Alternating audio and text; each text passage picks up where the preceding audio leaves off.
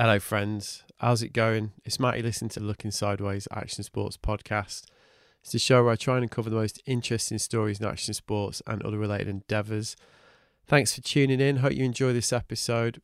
If it is your first time listening to the show, yeah, hope you enjoy it. Go and check out the archive over at my website, www.wearelooking.sideways.com. You can find full show notes for every episode. There's a blog. You can sign up to the newsletter. Loads of stuff. Go and have a look. This week's guest, Leo Baker. Well, the search for our authentic self is a lifelong process and not always a successful one for everybody. It takes a huge amount of self honesty and a willingness to embrace consistent and at times not always comfortable evolution. Now, it's something we've all got to face, whether consciously or realized or not. But imagine undergoing this entire process as a world renowned skateboarder while also trying to juggle both wider societal pressures and those of an extremely patriarchal industry who've tied your own career success to their very restrictive definitions of gender. This is exactly the position Leo Baker faced at the height of their initial success, and it's why there's so much more to Leo's story than just the actual skateboarding. Although, let's be honest, it's really worth pointing out just how high profile a skateboarder Leo is. Leo is definitely one of the defining skaters of their generation, as the countless X Games and Street League wins demonstrate, as do the crossover indicators of success, such as the recent news that they'll be the first non binary and third out LGBTQ skateboarder to appear in the next reboot of the Tony Hawk Pro Skater video game series. Yeah, Leo's got a pretty massive profile, let's put it that way. Today, as they explained during our conversation, Leo is proud to be living authentically as the most high profile non binary trans skateboarder in the world. And yet, as Leo explained during our chat, gaining the understanding and self confidence required to finally present as their authentic self has been a long and very, very involved process. It's involved dealing with the collateral damage and mental health issues that have accrued along the way, and ultimately committing to a measured and long term approach to self care, which is something that we talk about in quite some detail. I'm going to say Leo's story is one of the most important in modern skateboarding. And I'm pretty grateful that they've trusted me to tell it in their own way and in their own words. So that's what we did. I'll be back at the end. But here's me and Leo Baker. Enjoy.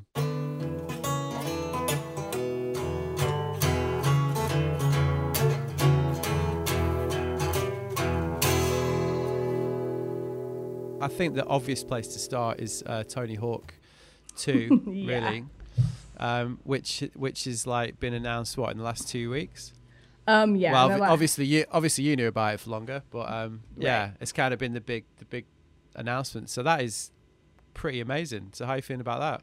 I mean, I'm obviously in complete shock about it because I grew up playing that game like many of us in my generation, regardless of if you skate or not. It's like everybody played that game at least once. So, you know, it's pretty amazing it's an amazing experience for me because you know like i played that game and by playing it by hearing the terminology tony hawk's pro skater that's like how i knew you could be a pro skater and then wow. i told my mom like i want to be a pro skater so it's funny that it, it's like come full circle and i was like texting with my mom she's super excited about just the fact that i'm in that game and like i was like yeah i guess i did it i guess i became a pro skater and, and we both laughed because I don't know. It's just a cute moment because my mom obviously it's like one of her most I don't know. She's like really loves that memory of me running in the house being like I want to be a pro skater. Right. And her How old just, were you when How old was were you then? I think I was like 8 years old or something. Wow. Okay. So yeah. Pre- yeah, right. So it's your whole life you've been kind of building towards this this yeah. moment then. Yeah. So it's yeah. pretty it's a pretty rad like benchmark for me and like everything I've been yeah working towards you know is it is it one of those things with your mom like where i mean obviously she understands what you do in your career but you know is it one of those ones where she finally kind of gets how big it is do you know what i mean like where it's like almost the the thing where it's like wow okay you have actually achieved something pretty because obviously tony hawk has that and i mean the game obviously it's so funny referring to the game rather than the person but it does have that cultural standing, doesn't it? You know, like it is that big a deal.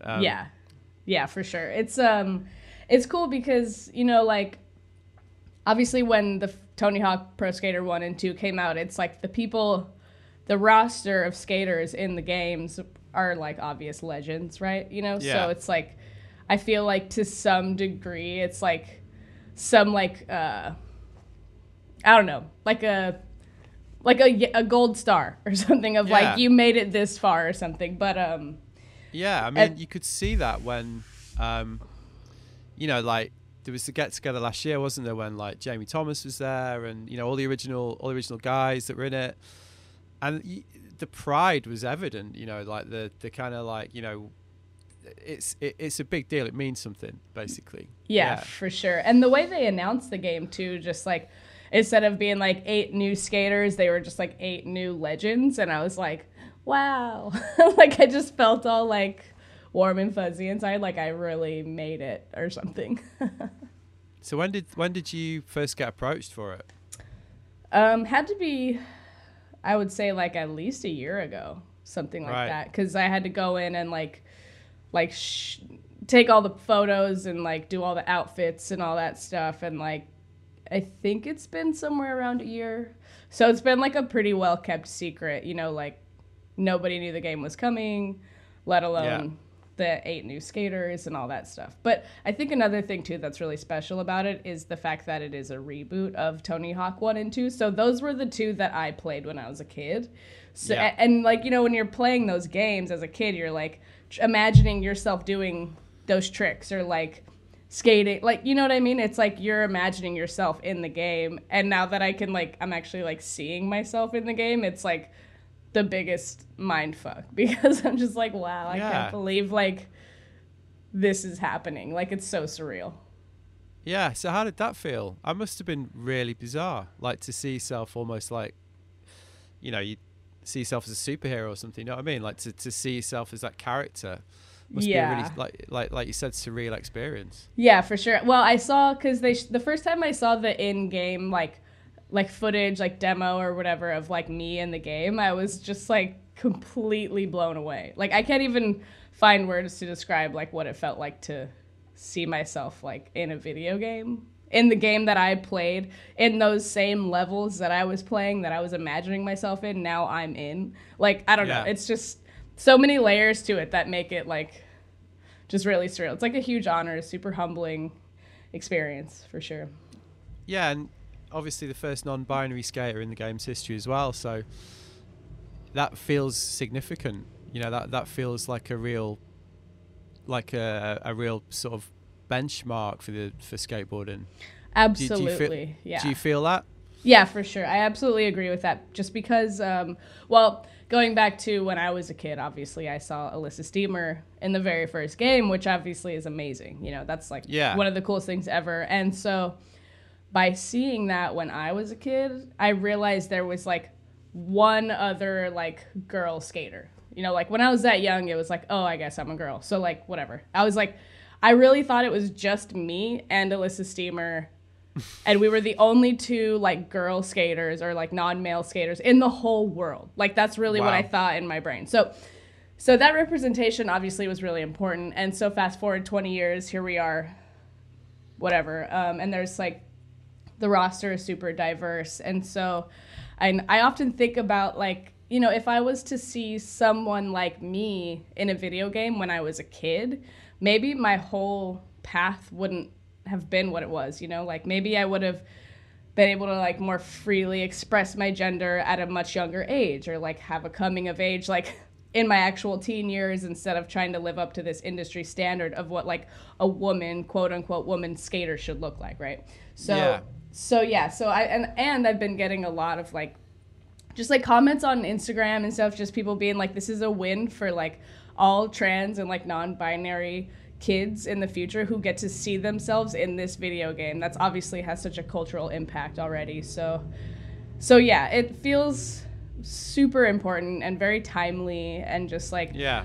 I'm I'm happy I like came out just like right before, you know, the game was happening and like as the game was in the process of being made, I actually told them about my name change and stuff. So like Sure. I'm like like really dodged a bullet there because could you imagine like the game comes out and then I'm like oh hi I'm like I'm trans so I actually Yeah, don't use that name anymore Yeah. or whatever. that would have been a kind of a bummer. So I feel like Yeah. it's all kind of perfect timing. Yeah, I mean, it just goes to show what you, that what you just said about Elissa, like the significance of this visibility, though, doesn't it? Because it's so important. It's so for for for kids to understand the alternatives that that are out there and that it's fine. You know, you know, you just alluded to the facts, which I'm sure we'll get to. You know, the the standards that you were kind of felt like you needed to conform to when you were younger um, because because there was no visibility. Basically, there was no there was no there's nothing to to to hold yourself to. It's just so important, isn't it? I guess my next question would be: Do you feel? Does it feel like we're at a wider tipping point right now? You know, you mentioned, you know, we just discussed that, and then you mentioned the um, the protests earlier. Kind of Mhm. feels there's some long buried reckonings happening right now. You know, there's conversations that are happening that have that are finally out in the open, and that, and you know, it's it's obviously not going that smoothly a lot of the time, but it's so necessary. You know, Yeah. do you feel do, do you feel like do you feel that, that, that that's a reality? This wider tipping point. Um, yeah, for sure. I mean, obviously, I know that like people have been protesting for queer liberation forever, and Yeah. Black liberation and POC and all kinds of shit. Right? The shit. These protests are like not new. This isn't new, but because social media is like literally all we have right now, especially during quarantine. Um, Yeah. it's kind of like this is what you get to look at or whatever. I don't know. It's like it's happening and like this is all that's happening. And like with police brutality and stuff, it's like obviously people are fed up. I mean, this shit's been going on for like decades and decades. Um but yeah, so by being able to like be visible and like have these conversations and kind of there's like nothing else to do right now except to like pay attention to the news. Yeah.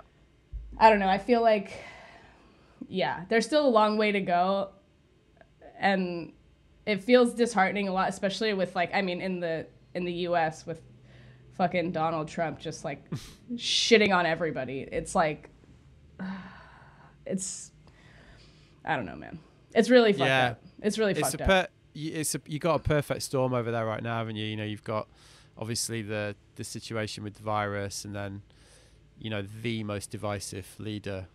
I mean, maybe ever over there. Really, it's it, it's definitely conflating all of these these issues. Really, yeah. So I guess from that perspective, it must feel challenging.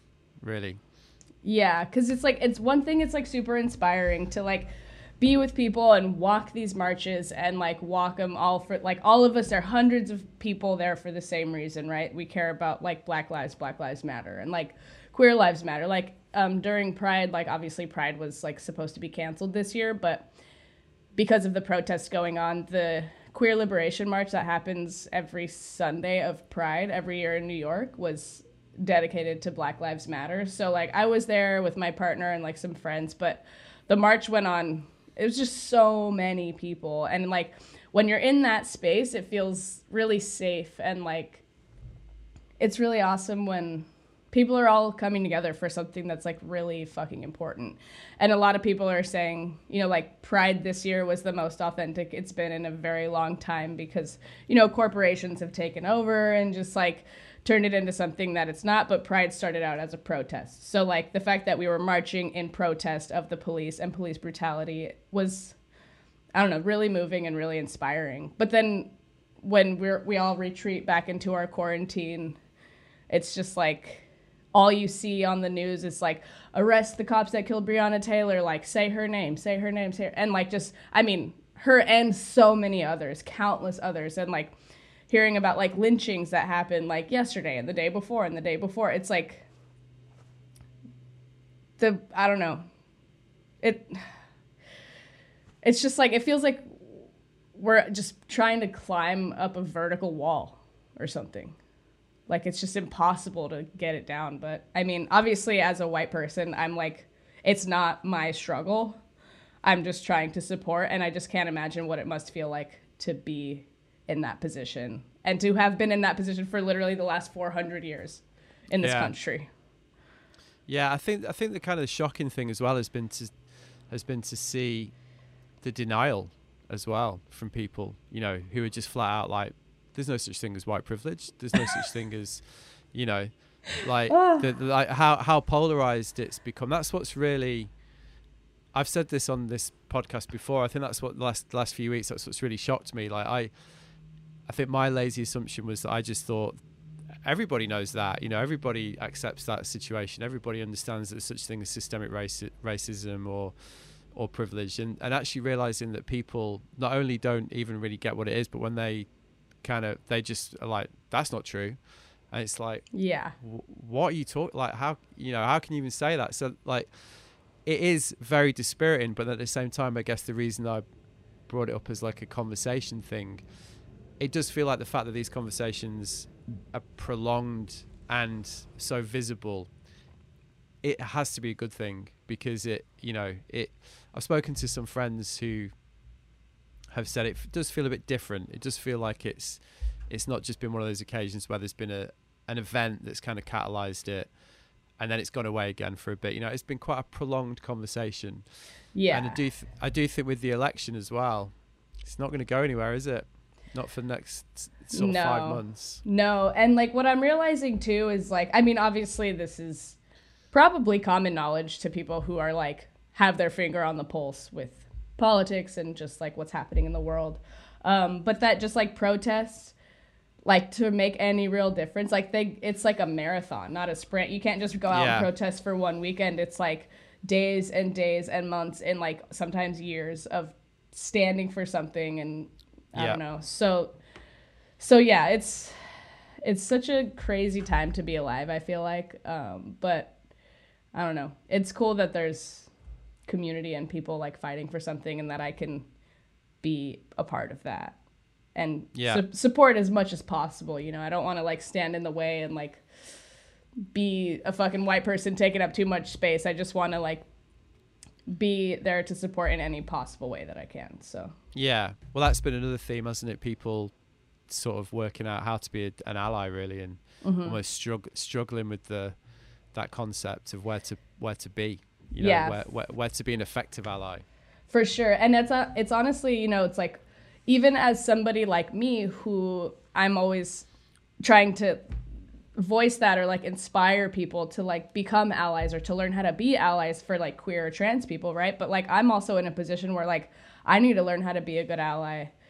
And Yeah. so that's something I'm unpacking like every single day. Yeah, well, I think that's another thing, isn't it? That you realize it's a, it's a it's a life's work, really. You know, there's, mm-hmm. you, you'll never you'll never learn enough. You know, because because there's always a situation that you, that you won't have experienced that you need to try and understand, which is which again is is difficult. I think you know, and and, and you do have to work hard at that. You do have to try and well do the work, do the work to understand it. Really. Yeah. Yeah, for sure. And it's like I feel like sometimes I'm just barely scraping the surface. You know, it's like obviously I'm human, we're all fucking human and all Yeah. hopefully doing our best and you know, sometimes it I mean, I don't know. I just want to like keep keep at it consistently even if it means just like learning one thing a day or like remembering Yeah. one thing a day or like donating to an organization like once a week or just just keeping the momentum as much as possible and like yeah i think that's just the best way that i know how to approach it at this point Yeah, yeah. No, I I, I empathize with that. It's kind of it kind of sounds like the way that I feel about it as well. You know, you net. I think that's kind of that, that's that's that's ac- acceptable, isn't it? You know, just to try and keep learning, um, keep your mind open, and and also don't be too hard on yourself because it is a very yeah, it's emotional and it's difficult. It's hard work. So you know, um, but I wanted to ask you about your year as well because Mhm. I it's the pleasure and the pain, right? That's the film you've just released. yeah yeah Yeah. There's a couple of really poignant lines in that. There's one line there's at the end where you say um, that this you, that it feels like this is the best year ever. You know, you Yeah. feel like you you've never felt more like yourself.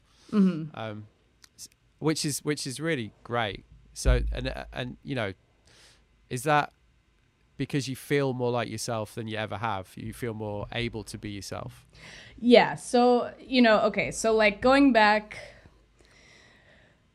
during competitions and just kind of like, I mean, it all sort of slowly came to a head over the last like maybe five years. It's like, well, I've no, I've known myself that I that I'm a trans person since I was like 22, and so I'm 28, right? So that's like six years of like knowing this thing, and avoiding it or just trying to figure out how it's going to work in my career but it's like everyone knows me as lacey baker and then like if i'm not lacey baker then who am i like who's going to care or whatever and so there was just like all this weight on on being lacey baker or like being myself right and so my world slowly started to fragment and then i, I had a nickname with close friends where people would call me lee and then in skate spaces whatever it's Lacey. But a lot of that time, those worlds overlap, right? So then people are like, well, what what should I call you if it's like there's you know, because they're like, I understand that hearing your dead name like doesn't feel good, and my friends don't want to make me feel that way. But then it's like if I'm in a space, they also are in a position where they're like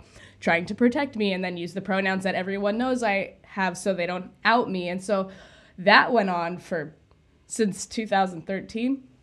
I remember wow. that's when I started using the nickname Lee, and so it just more and more and more like I don't know. It was just really, really an uphill battle, and so it got to a point. You know, I I really just like hit a wall with depression and like the amount of traveling I was doing was just like, I mean, because traveling itself comes with a load of baggage for me as a person like i the name on my passport the way people address me at the airport or any public space like whatever so all that shit was just like really exhausting and i was either like mentally preparing for like survival mode or like recovering from survival mode from being in skate spaces where I'm where then I have to be quote Lacey Baker. So yeah, I was I was gonna say because because you because you're also having to deal with that. Let's not forget the fact that you're in a very masculine culture that celebrates.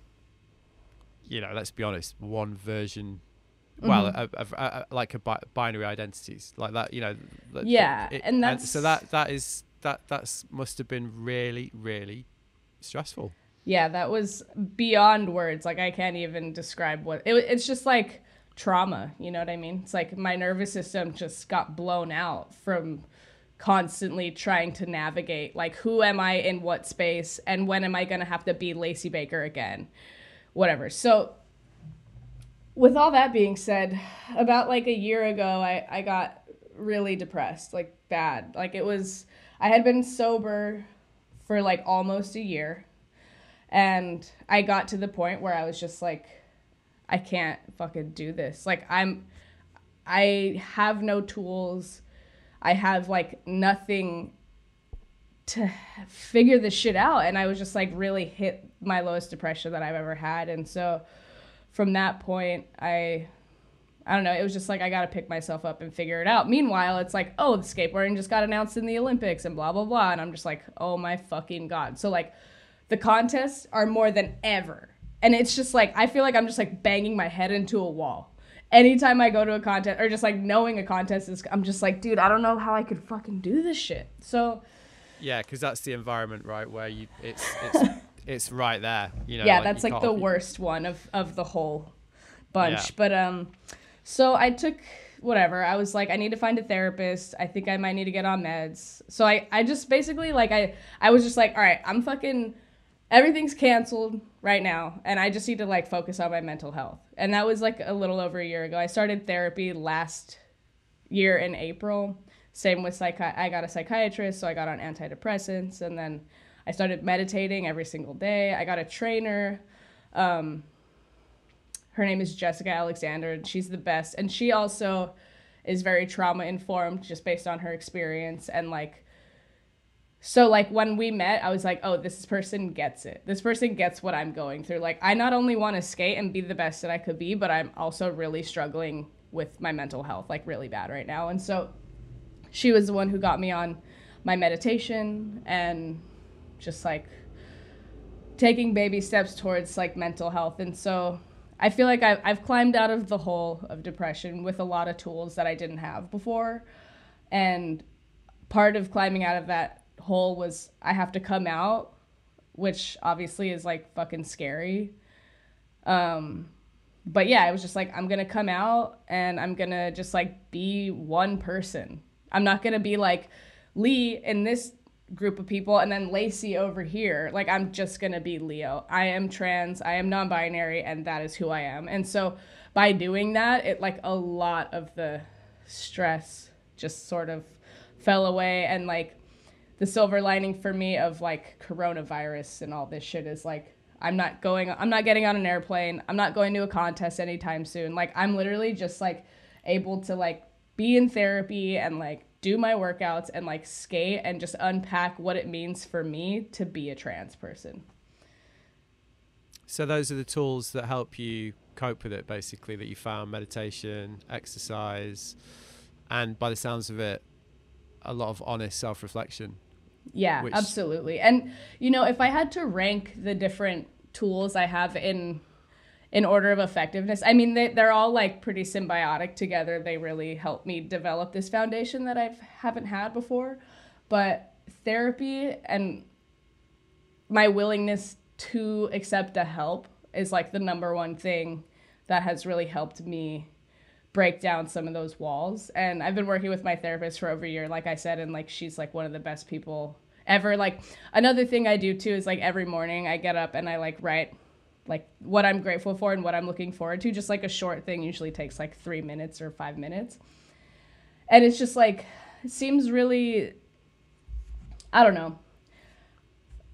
Like the ground, the, the grounding rituals though, aren't they? Do you know what I mean? They're like, yeah, they're, it's like it needs like, to happen. It like yeah. really frames my, my, it puts my frame of mind in a place where I'm actively and intentionally appreciating stuff about yeah. like instead of just like you know because depression is a fucking something to be it's just so bad sometimes and so you know it's like this thing like depression is just like a cactus growing in the fucking desert. It's there it's gonna survive. Doesn't need anything right? My mental health is like a delicate garden that needs constant nurturing and so that is it's just it, that's kind of the juxtaposition of it. It's like yeah, no, I totally depression I totally, is gonna be there. yeah, you need to. Well, you need to be proactive, don't you? Like I think, I think when people self medicate, and talking from experience, you know, like with booze or drugs or whatever, it's very, it's just very reactive, isn't it? And you always pay the price. Like eventually, you yeah, you feel sh- like you you feel like you. It feels like a release. It feels like an escape at the time, but then afterwards, it actually just contributes to the problem, doesn't it? Yeah, uh, well, I actually I got some I got a really great perspective, like a great new perspective on drugs and alcohol in therapy because you know, it's like my in my frame of mind growing up it was always so black and white. It's like, oh, I guess like I'm an addict. Period. Right? Like I'm always going to fall back into that if I don't like run away from it or something. I don't know, but what my therapist helped me discover was that like actually drugs and alcohol is a way of a way of regulating your nervous system and I think that was like one of the most pivotal like moments for me because it's like I am regulating my nervous system.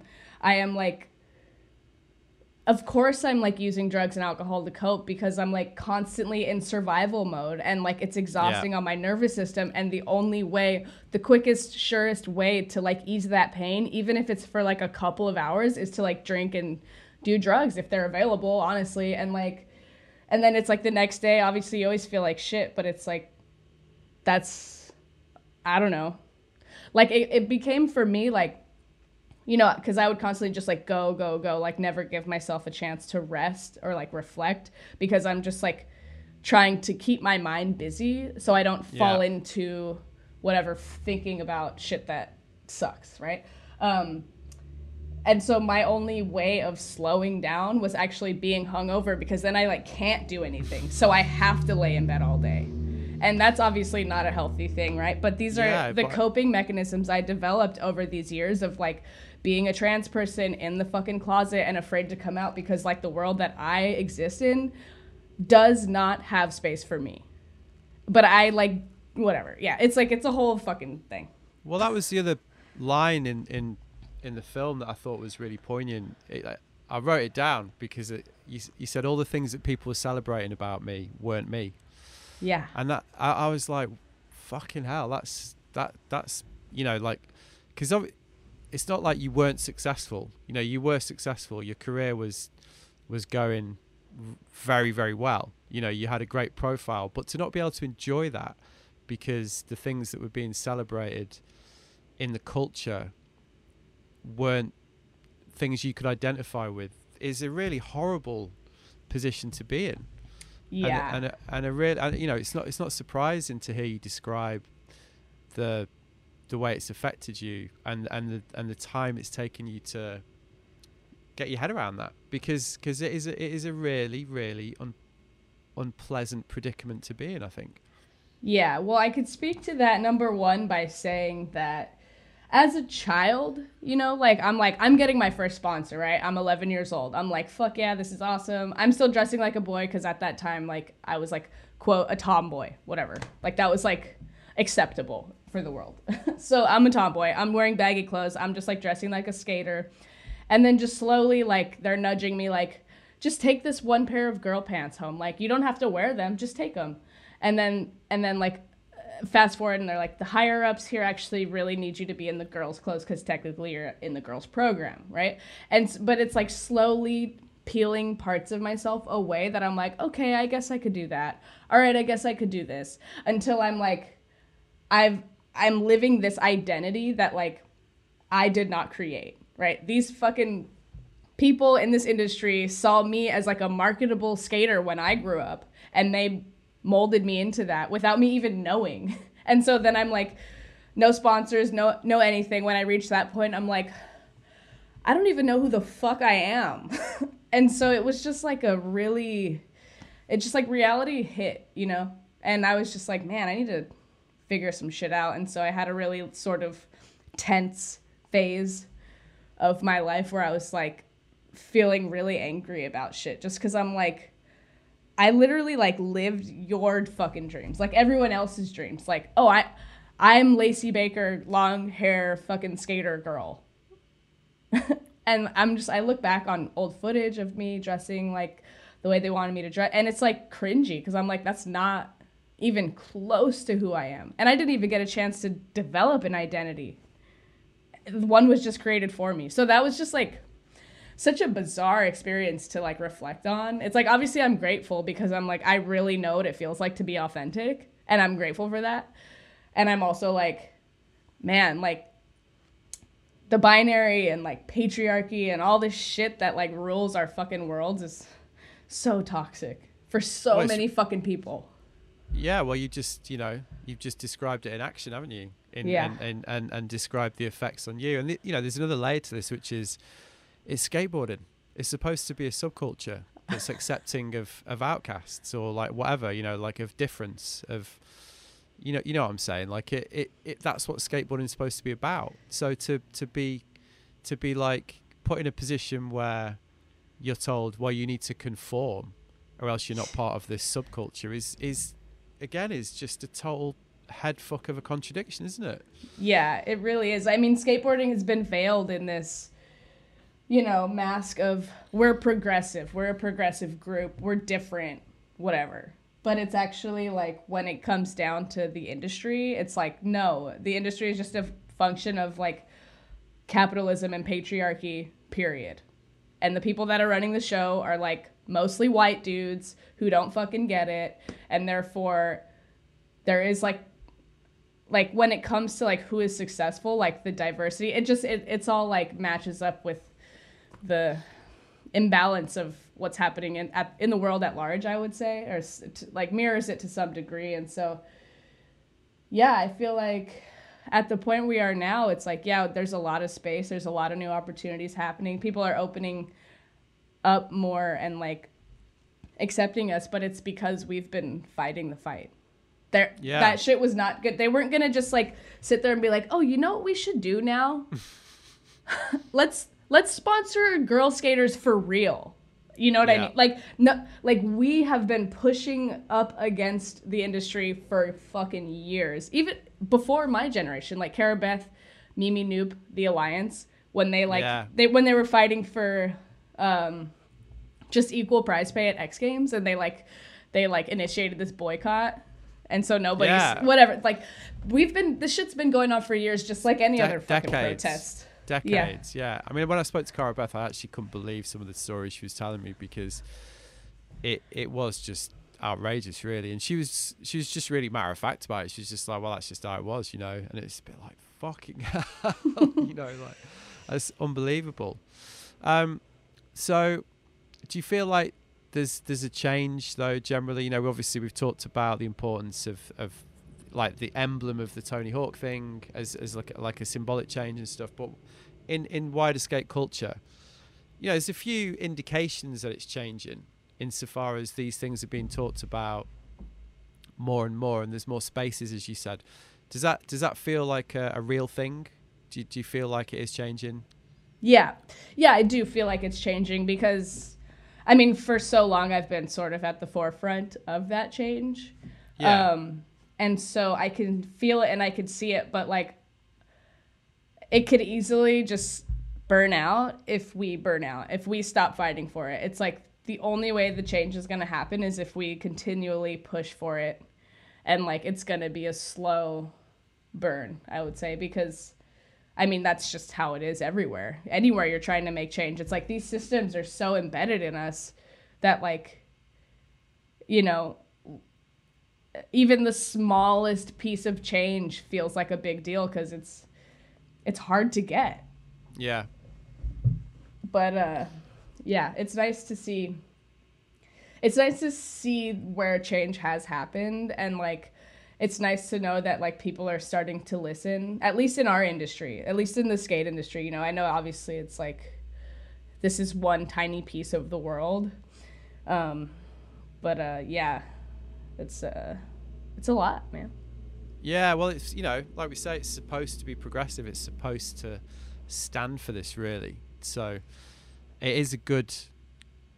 It is a good indicator, I think, of where we are. Like you say, it is a metaphor for the way the conversation is going in the wider world because, you know, skateboarding has always been an outlier like that. It's always it's always been ahead of the culture, and then the culture's kind of caught up with, it, hasn't it? So it, Mhm. it is a really good indication.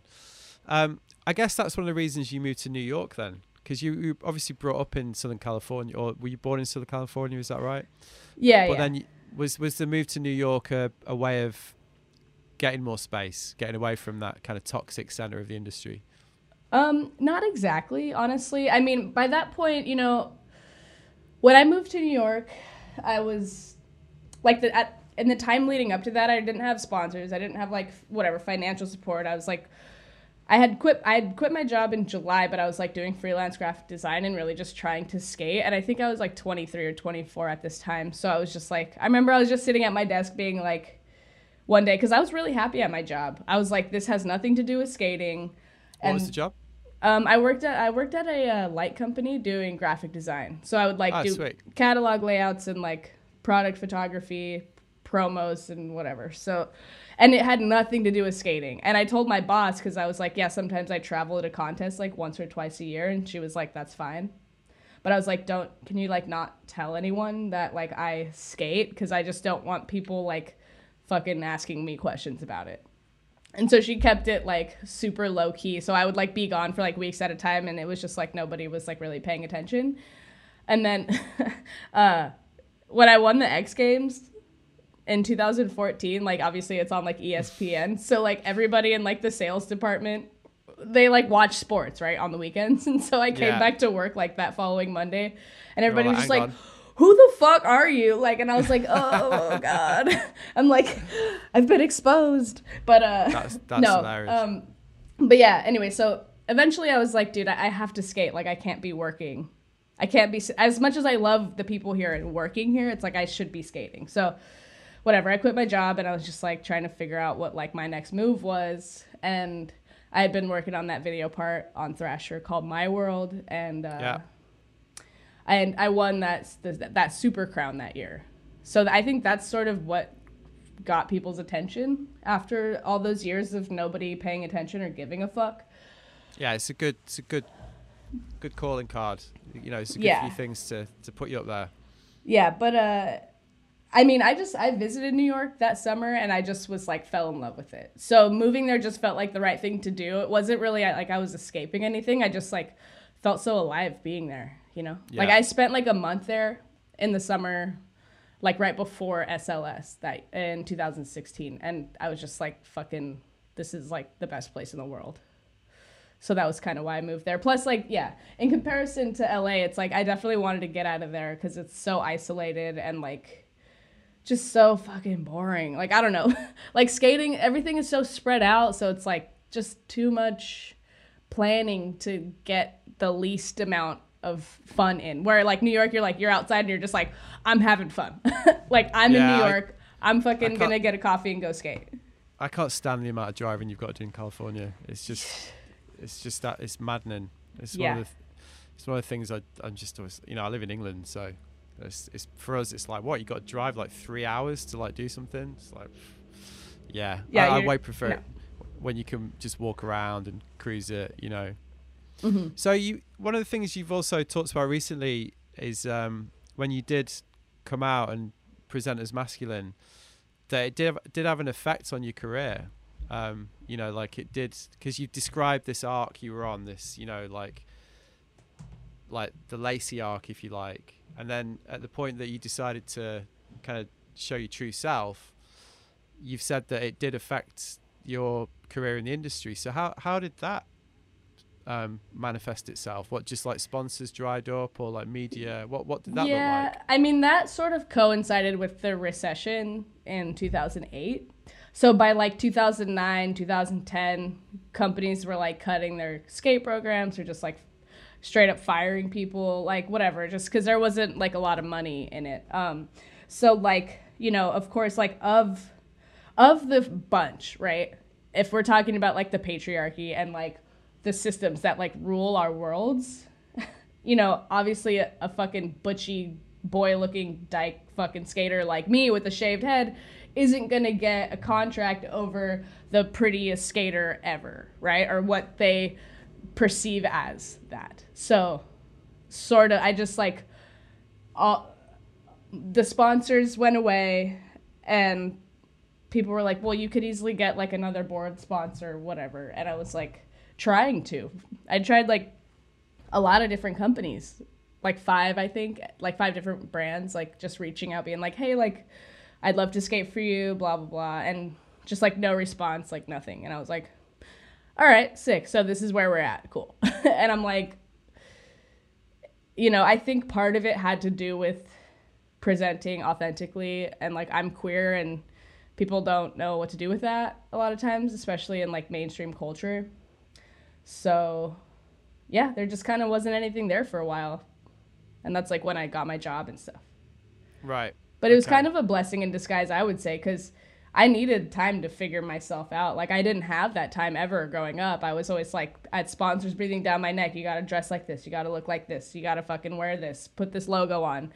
You Yeah. have to wear the backwards hat. It's part of your brand. Like, I don't know. People are just like, and so it's like, it's really hard to decipher, like, what decisions I'm making and what decisions are being made for me. Yeah, right. Yeah, and what being forced upon you basically by expectation. And I guess, like you say, that breathing space meant that when Nike did come along, you were probably in a better position to understand what you wanted out of that relationship, right? Yeah, for sure. And that was what was really special about that is because, you know, when I got their attention, I guess you could say, like, I was, my head was fucking shaved and I was like, you know, like I just, I bind my chest. I'm getting top surgery this year, but like I wear a binder. So it's like I, I don't look like a boy or. I'm just like somewhere in the middle. And for them to express interest in me when that is how I'm presenting myself, it's like I know it's like it's a celebration of who I actually am, not like what what ideas they have for me and how they're planning to like mold me into their like most marketable fucking skater. They're just like, we love you exactly as you are. Like we would love to support you, and I'm like, this is super rewarding, and I'm really glad that. I mean, I wouldn't change it for anything, you know. like that experience and just like you know because as invalidating as it was my whole life to be molded like that to then have someone come along and like really embrace me for me. It's like that that feeling i don't know i just feel like it's really special or something you know? Yeah well you can see it. You know you can see with the with with what you're doing you know you can see that the, it's a partnership more than the classic kind of sponsor skater athlete whatever role where it's a bit like there's there's a role to fill there's a box to tick you know mm-hmm. like it, it it feels different for sure yeah um, which is why i kind of asked the question really because i think like you say you do need to go through these experiences to understand what you actually want and, and who you are and that's the same it's the same for anybody isn't it you know yeah that? like it's Yeah. it's it's a part of uh, you know we all go through that and it never ends as well you know Mhm. like it's an ongoing thing so how are you feeling now I mean, yeah, I do feel like I mean, obviously we didn't expect a pandemic to happen, but you know, I feel ex- like I'm exactly where I'm supposed to be. Like and that feels super good. Like I don't have to walk around trying to figure out what I'm supposed to be in what setting and who I'm around. Like I can just fucking exist. Period. And like that's amazing. And so, you know, by by reaching that level and then continuing to like meditate and like do gratitude lists and just like really appreciate life every day it's it's like I- don't know man. It took a long time to get here but i'm like really fucking happy. And i don't think it's gonna un it, i don't think it's gonna go backwards again. Like i was going in circles for a long time just hitting the same wall because i like wasn't living my true authentic self, you know? And so now that I've reached this level, it's like it's not going to go back. I'm I can just go forward now. It's not like depression isn't going to happen, but it's like as long as I continue on this path of like prioritizing my mental health and like being authentic, then I think I'm going to be okay.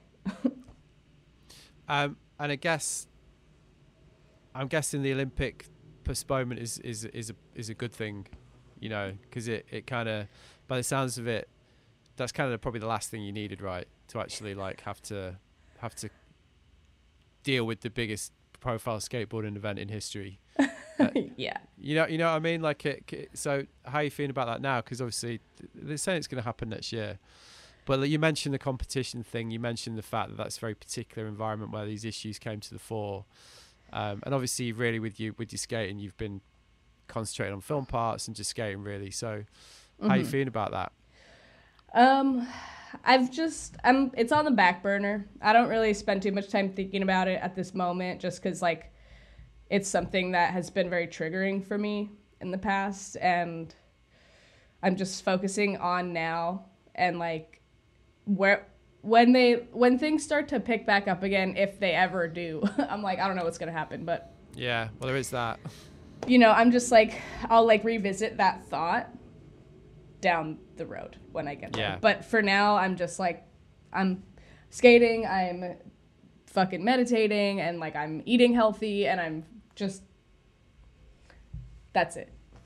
Yeah. know? And I'm lucky, you know. I'm like in a really unique position to be able to just skate. yeah And like I'm just very grateful for that. So like I don't want to get bogged down by like fucking adjacent skate adjacent shit that like I don't need to worry about like the Olympics and competitions right now. I'm like I can go outside and fucking skate and like yeah that's probably what I'm gonna do after we get off this call. Cause Nice. it's, yeah, and so yeah, it's just I'm just like trying to be in the moment as much as I can. Yeah.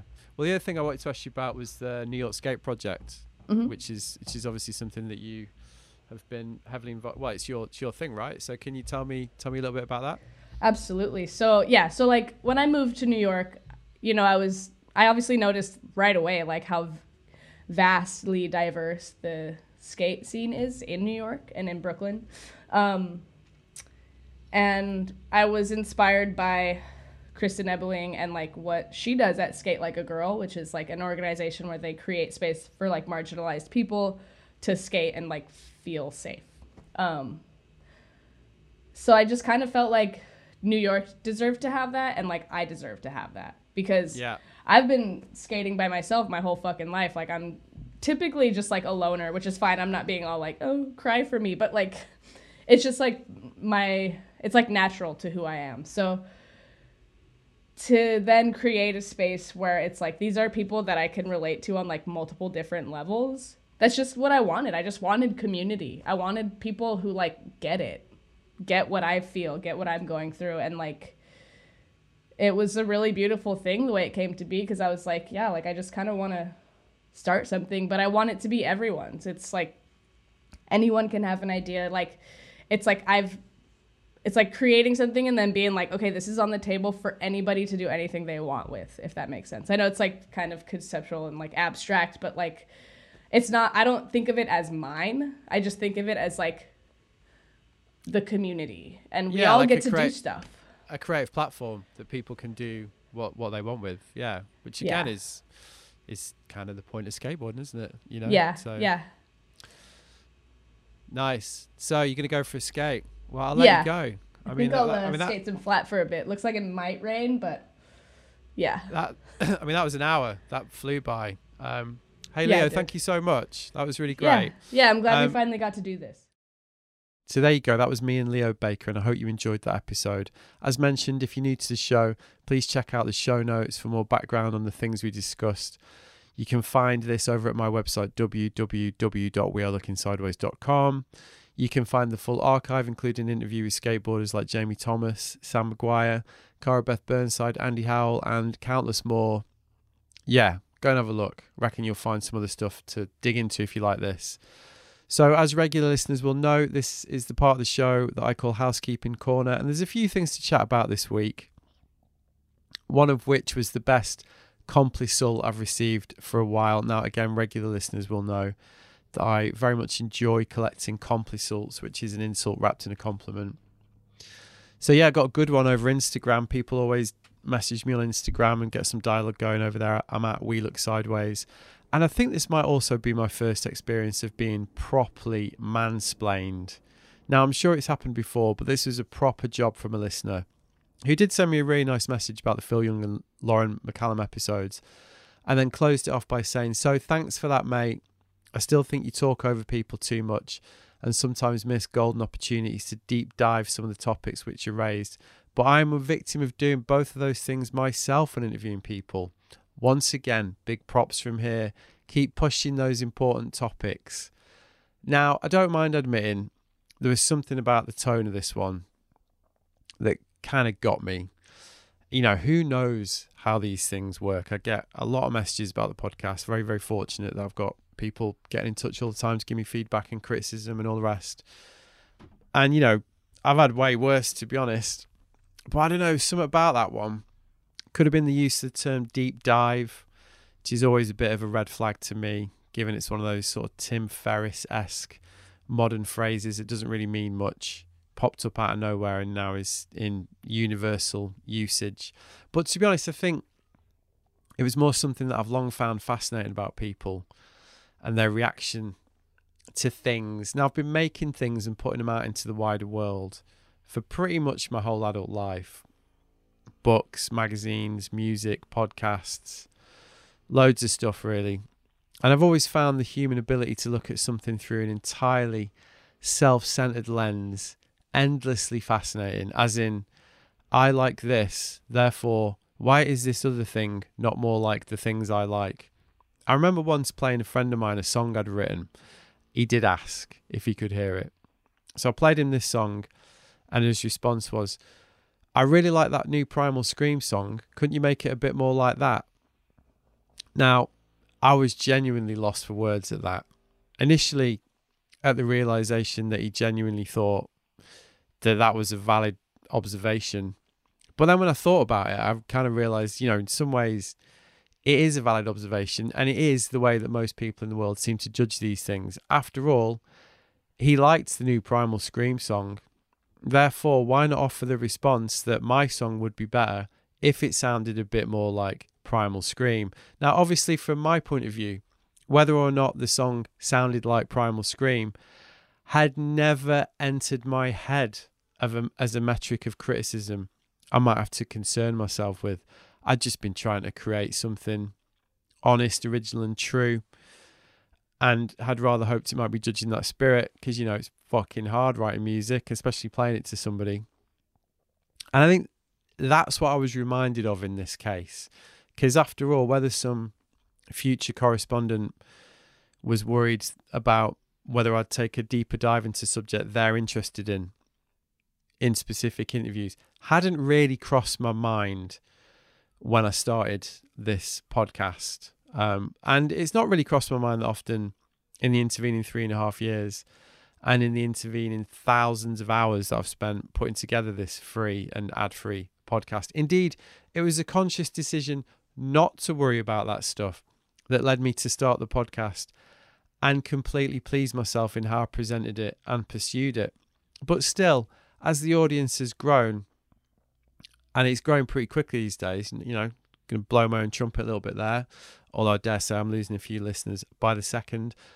I'm noticed I'm getting way more of these types of observation. Now that they are always from men, and that is true. I'd literally have never had one from a woman. They're always from men. But in the interests of balance, I should say that I read that message out to my wife, and she said, "Well, he's got a point. You do interrupt people."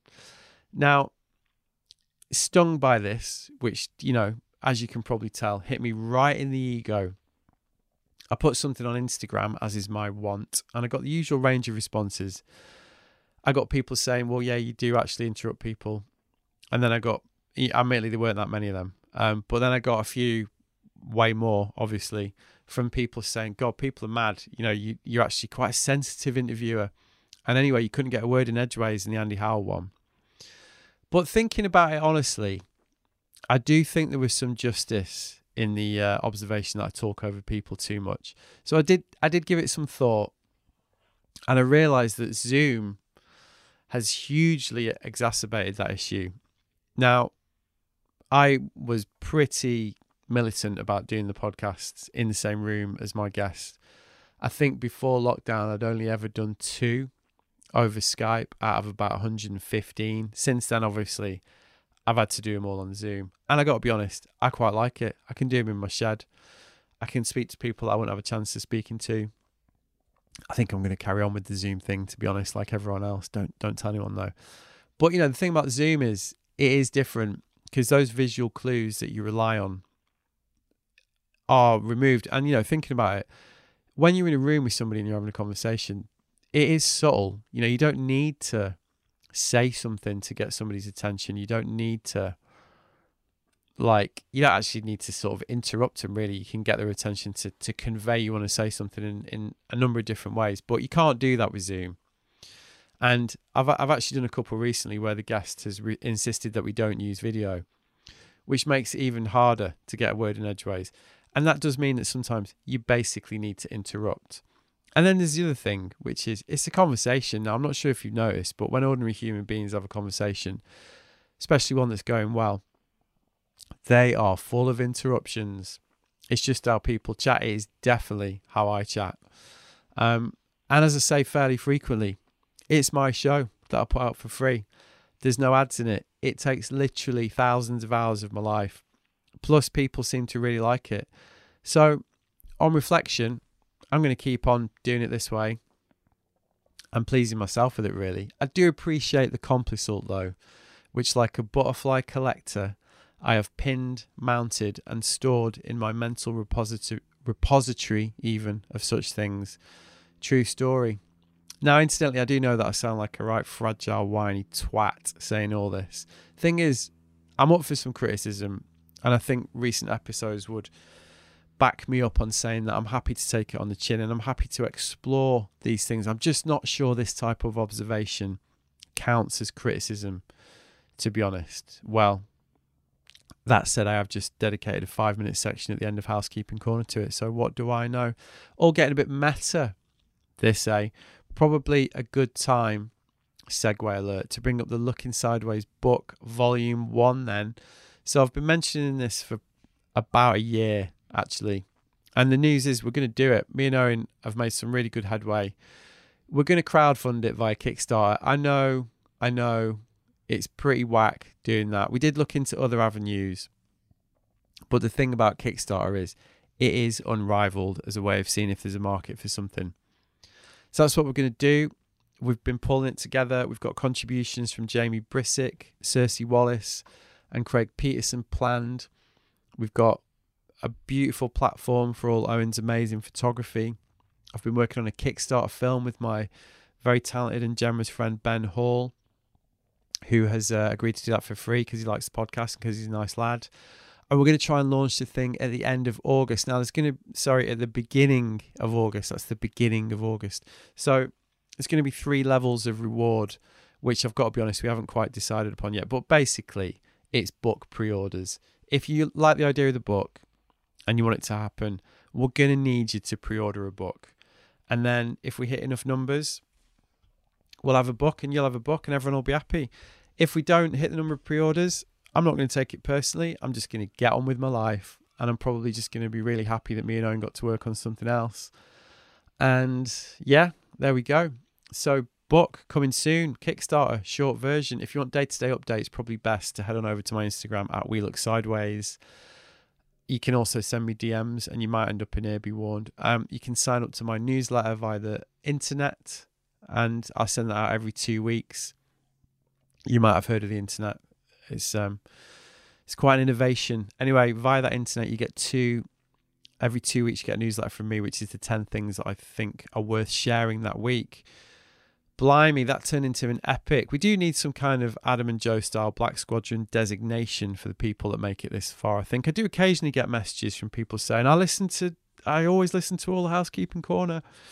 So if that's you, and you do listen to Housekeeping Corner, drop me a message. Let me know.